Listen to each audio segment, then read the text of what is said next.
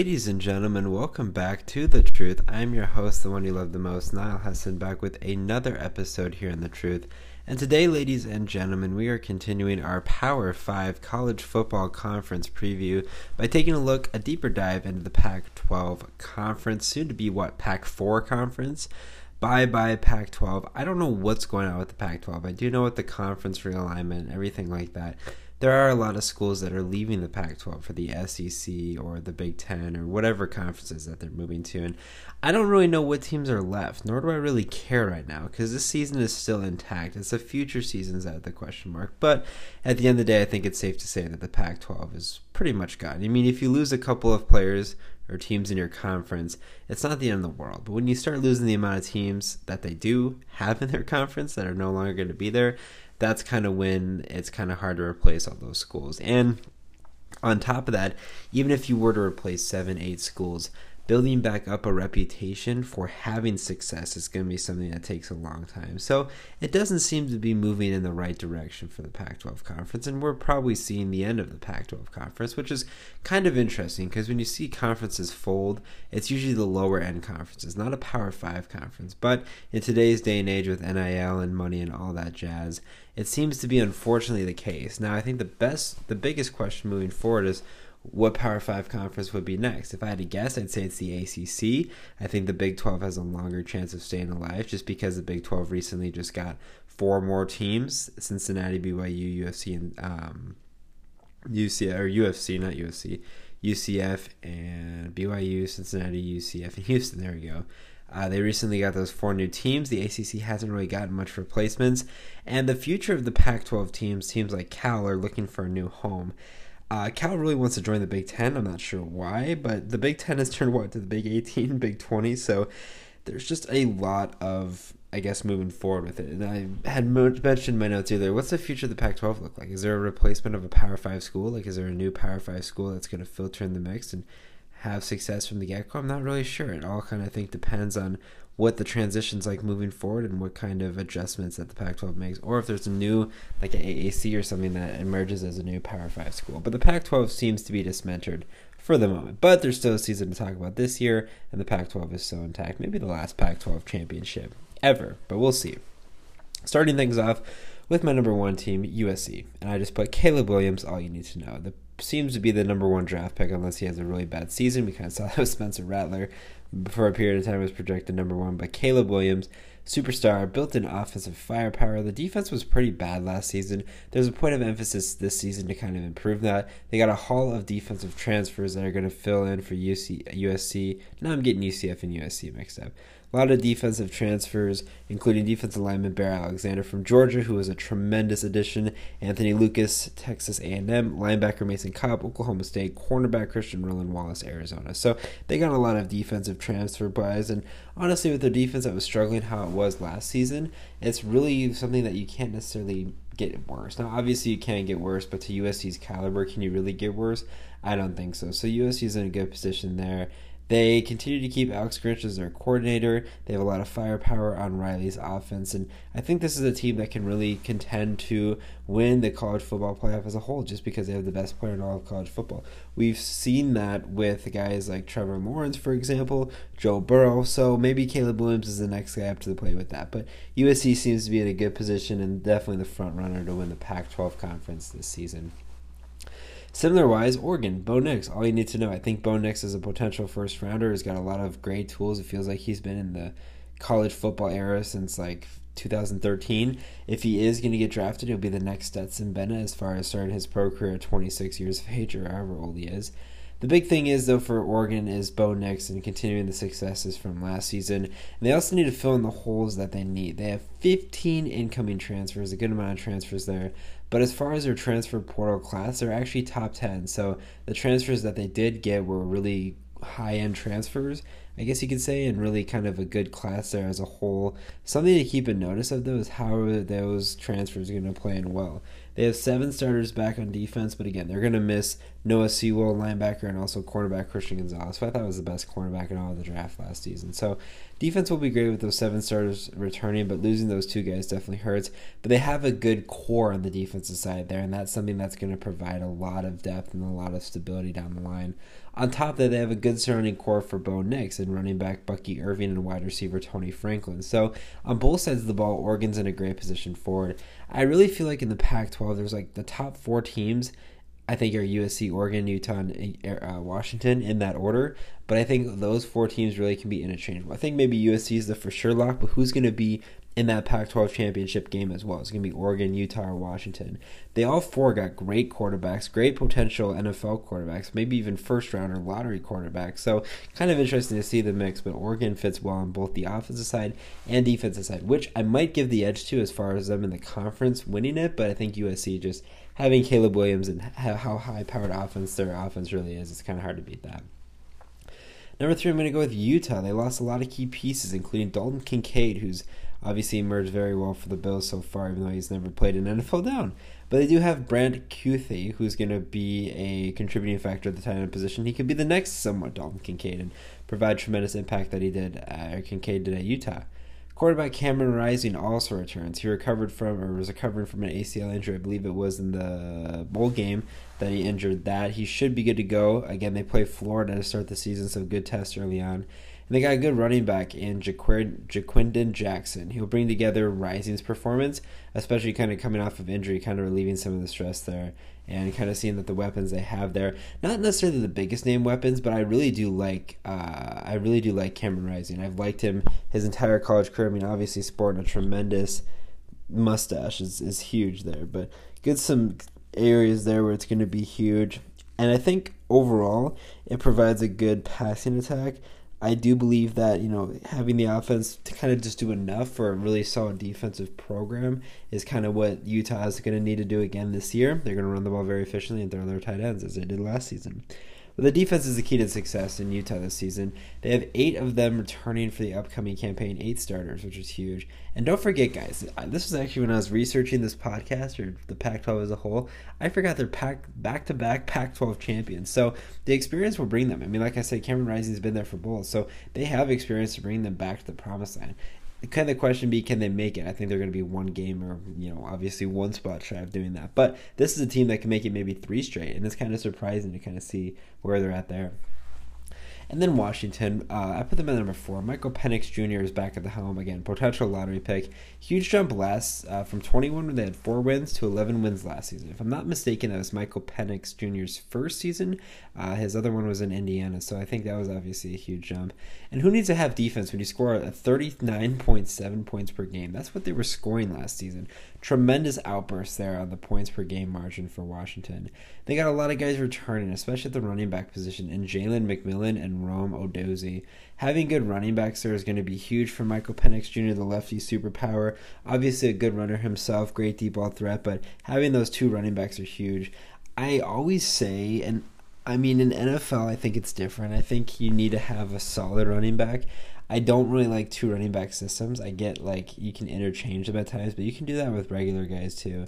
College is completely different though. I feel like having two, even three great running backs is just so vital because what's different from college to the NFL is obviously the skill gap and the, and the talent breach, but more than that, just those guys aren't going to be NFL running backs. They're going to be college running backs. So utilize them wisely and utilize them in both the passing and rushing attack. So having that is going to be huge there.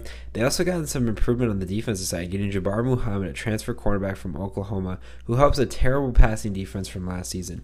They got burned over deep pretty bad last year, and that was one of the reasons why they didn't have uh, were win a Pac-12 championship, I should say. They had good success with 11 wins, but being able to get some stability there is going to be huge. They also got a solid front in Bralen Trice, Zion Tupuola-Fetun, and Edufan Ulofoshio.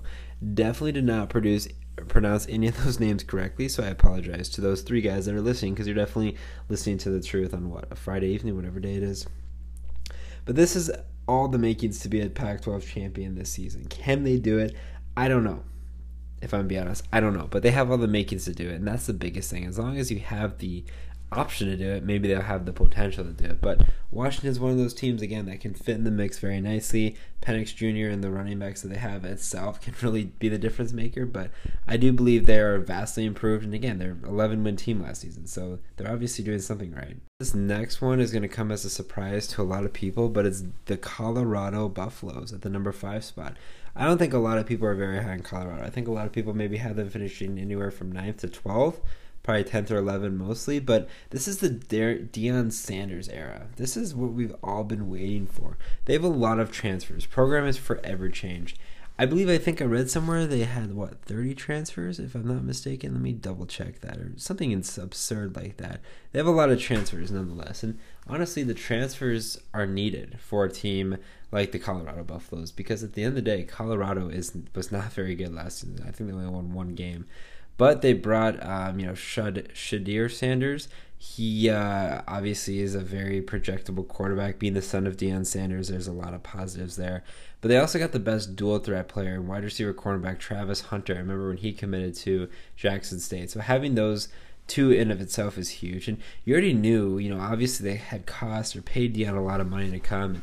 I don't know if they've paid him all the money yet, but they will eventually pay him. That's, I mean, they have to. It's part of his contract. But I remember that was funny when they had hired him. They're like, we don't have the money to pay Deion yet, but we will pay him when we get the money. It's like, how do you not have the money? First of all, you're a college organization, and second, shouldn't you be able to pay a guy if you sign him to a contract? Anyways, that's a topic for a different discussion. But as far as that's concerned, that's going to be something that's going to be huge for them.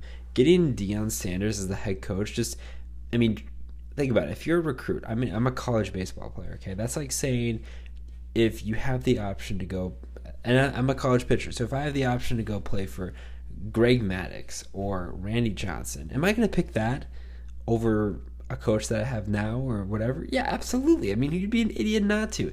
One of the best to ever do it. And so that's something that is huge for the recruiting standpoint. How long he's at, you know, Colorado's for the making. But at the end of the day, he had success at Jackson State, and maybe he's going to have success at Colorado. I think that's going to be the case. And again, something that I talked about earlier about transfers and the impact that they make I think with a guy like Deion Sanders, it's going to be the difference for why these transfers have success and why they don't. Obviously, a culture change. It seemed like at Colorado they didn't give a shit till they got rid of their coach, and Deion kind of went in there and, and kind of changed everything as far as culture is concerned, and that's huge, especially at the college level. They got um, uh, Houston transfer Alton McCaskill the fourth as well. So they got a lot of things going for them. Their defense gave up 44.5 points a game last season. But again, what position did Primetime play? He played defense, so he's going to be able to help that right in the mix. I believe this is a team that is going to be a dark horse. I don't think they're going to win the Pac 12, but I have them finishing inside the top five. So clearly I have them doing something right. Um, I think again, good season for the Buffaloes. I don't think anybody is expecting them to do great. So why not jump at the train? What's the worst case scenario? I get them wrong and they finish 11th like they're supposed to be. You gotta take risk in this industry. I got them finishing fifth in the Pac-12 this season. Sixth, Washington State. Cameron Ward will be better with a new and improved offensive line. Last season, the offensive line gave up 46 sacks. He's a dual threat quarterback. Cam Ward is one of those guys that needs to have a good line to have success. And I feel like every quarterback can have that, but Cam Ward particularly is a guy that needs that. They were a young team last season. I think their experience will be the providing factor this season, which is going to be huge for Washington State and the success that they may would have down the line. Transfer running back Nakai Wilson, comp- Watson complements the offense well, being both a rushing and receiving back.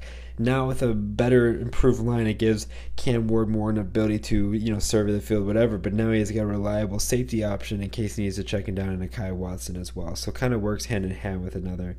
And the defensive side, Washington State's solid too. They got good ag combos on the defensive side. And they were third in points allowed last season, so we'll continue to be solid there. And this is an average team this season with tons of opportunity for growth. I don't think they're necessarily vastly improved. I think they're improved, yeah, absolutely. But this is also a team that doesn't have a quote unquote star to be the difference maker for them. So that's kind of why I have them finishing middle of the pack. I think they'll have a successful campaign, obviously become bowl eligible, but not, you know, in the quest for winning the Pac 12 championship.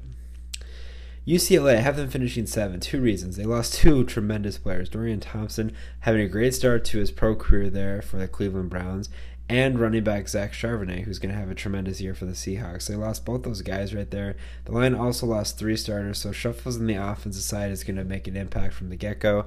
They're also getting a new defensive coordinator, provides more question marks to the defensive side too. Eight starters do return though, which can provide access down the line. They struggle mightily against the pass at 116th. We'll need to find ways to improve that and find some strength, find some weaknesses, which is why I have them in the middle of the pack.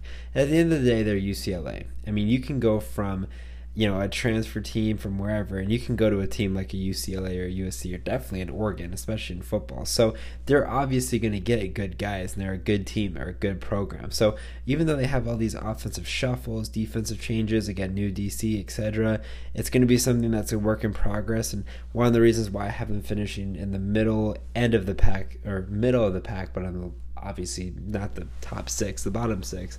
But I do believe this is a team that's got a lot of talent and you know, it's a team that's going to have success. But the biggest thing with UCLA is even though they lost two big weapons, they lost three starters, get a new defensive coordinator, can they all mesh? They'll probably start off the season rough, but I think as the games go on down the line, they'll be able to win some games and maybe become bowl eligible, which would be good for UCLA, especially with what they lost last season. Arizona State got a new head coach in Denny, uh, Kenny Dillingham.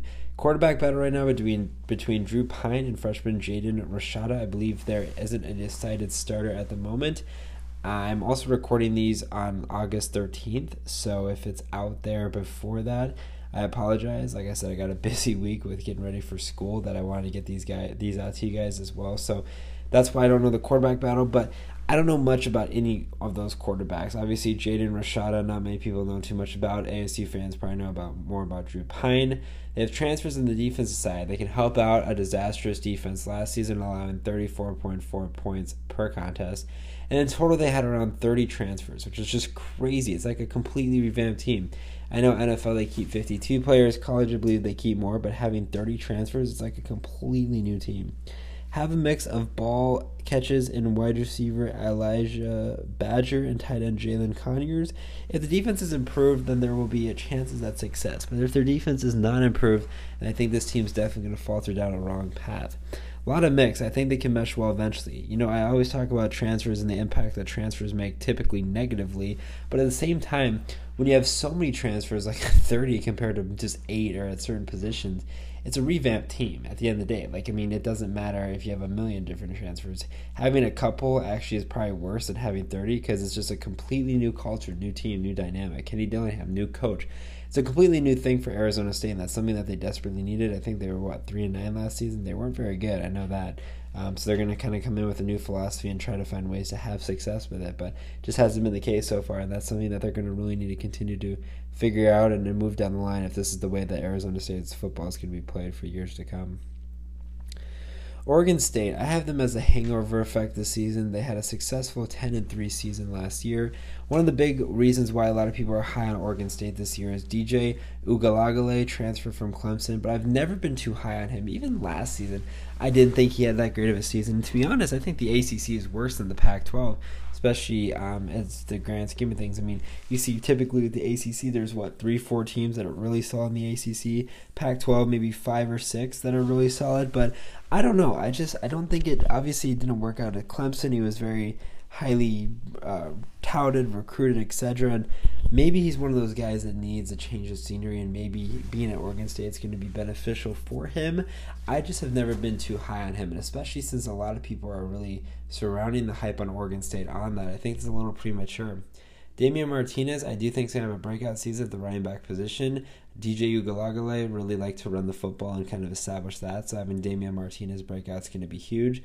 The plus side for Oregon State, though, the offensive line should be pretty solid. The defense does concern me a little bit. They lost a couple of people, including linebacker Omar Speights, and the secondary losing three members. It was a disappointing season, to say the least. That's my prediction. I think it's going to be one of those seasons that's a bit disappointing. There's a lot of areas of improvement down the line, but I don't believe that DJ Uiagalelei is the answer for Oregon State. Does that mean he's a bad player? No, but I don't know. I think this is again. I feel like there's always a hangover, at least one hangover team every year in every conference, and then there's one team that's a sleeper or a team that jumps from like tenth to third. So my prediction is going to be Oregon State in this conference. I do believe too that there's just a lot of better teams that are compared to Oregon State. Besides DJ Uiagalelei and Damien Martinez, there's not too much that really kind of starks me as star potential. Stanford at the number 10 spot. Remember when they were like Pac 12 powerhouse, always in the Rose Bowl, especially with guys like CMAC, thumping Iowa, all that good stuff. They have a first year head coach in Troy Taylor. They're only returning six starters. Defense allowed 36.3 points a game, terrible against the run. Not much better on the defensive side, but they can definitely improve, and the running game will be a determining factor of success with EJ Smith. I think EJ Smith is poised to have a breakout campaign. I think there's a lot of people that are excited for him, but I really am. They struggled terribly against the run, giving up 224.4 yards a game, which is absolutely absurd. Can't even imagine a running back getting 175 yards, but 224.4 yards a game is ridiculous. They are going to find ways to improve there. They got a tight end um, or a good tight end to build around Benjamin Yurosek. But like I said, EJ Smith's going to be huge for Stanford as a whole. I don't even know who their quarterback is. I wasn't able to really find that. Um, I just don't know to an extent, but their performance on the defensive side and offensive line isn't going to be great. I do believe it's going to be better than the teams I have above them, obviously, but it is something to monitor. Stanford is not in a good position. I do believe Eventually, they'll be able to kind of return to stardom, but this season it's not going to be fun. EJ Smith, though, is going to be probably the only bright spot for that uh, Stanford Cardinal team. Cal, bad 4 and 8 season last year, will need to find new ways to improve that no value on the offensive side last season. They do have a QB transfer, Sam Jackson, TCU. Not sure his immediate impact. I do believe, though, he needs a surround, better surrounding cast. He was able to learn from a guy like Max Duggan last season, which was huge for him as far as where he's at right now. But he definitely has a lot of improvement to, you know, kind of make it and kind of being where he's at right now. Not much experience. It's going to be a little bit interesting to say the least. The defense will be better. Jackson Sirmon at the linebacker position. The O line might be one of the worst in the Pac 12, which is my biggest concern, especially with an inexperienced quarterback like Sam Jackson. Not having a good quarter, uh, not having a good offensive line to provide you that stability is something that really kind of hurts them longevity wise. And it kind of is one of those things that is something that needs to happen in order for him to have success, and, and it's just not been the case. And not just him, but just the running and everything again revolves around the offensive line. That's one of the reasons why I'm not high in them. Their defense also is my concern besides Jackson Sirmon at the linebacker position. And, you know, again, some of these prolific Pac 12 offenses are just going to torment a team like Cal and, and really use them to their advantage. So it seems to be like a lose lose situation there for Cal. And then finally, I got Arizona here, a program that's been slowly improving, but still room to go. I remember this is a team that would go what 0 for 12, 1 for 11, 2 for 10, nothing really good. I think they were 5 and 7 last season. Tight defensive situations killed them last year. I expect a similar situation this year. Got a couple offensive weapons to throw to, such as pass catching options like Jacob Cohen and Teaira McClellan for Jayden de Laura to throw to. Other than that, their offense does scare me, including their offensive line. Defense last season gave up 37 points per game. I don't see that being improved, and that is something that does concern me. I do believe, too, that they kind of got away with some easy non conference games, which is important, especially if you're trying to rebuild a team. But again, in the conference that they're in, I just I don't see really much success for the Arizona Wildcats, and I think they're far from kind of rejuvenating their program and getting back in their winning ways. But they, again, they're a team that maybe can stack up well, and against some teams like Cal or Stanford can find ways to have success. But I just don't like the longevity of Arizona. That's my big thing. I think as time goes on, there'll be room for improvement, but right now, I just like I said, I don't see it being that big of a successful story for Arizona. Thank you guys for listening to another episode of The Truth. I hope you guys did enjoy it. If you guys did, make sure you follow The Truth on Twitter at The Truth as one to stay up to date with the latest information regarding The Truth, including podcast dates, podcast uploads, and other important information of value. Like I said, I hope you guys are enjoying these conference breakdowns. We got two more, the ACC and the SEC conference to follow. So, like I said, hope you guys are excited for that. And make sure you uh, subscribe to The Truth as well. Just two ninety nine a month gets you unlimited content, including bonus episodes, everything else needed to jumpstart your day. Until next time, I'm your host, the one you hate to love the most, Niall Heston, signing off. Take care and good night.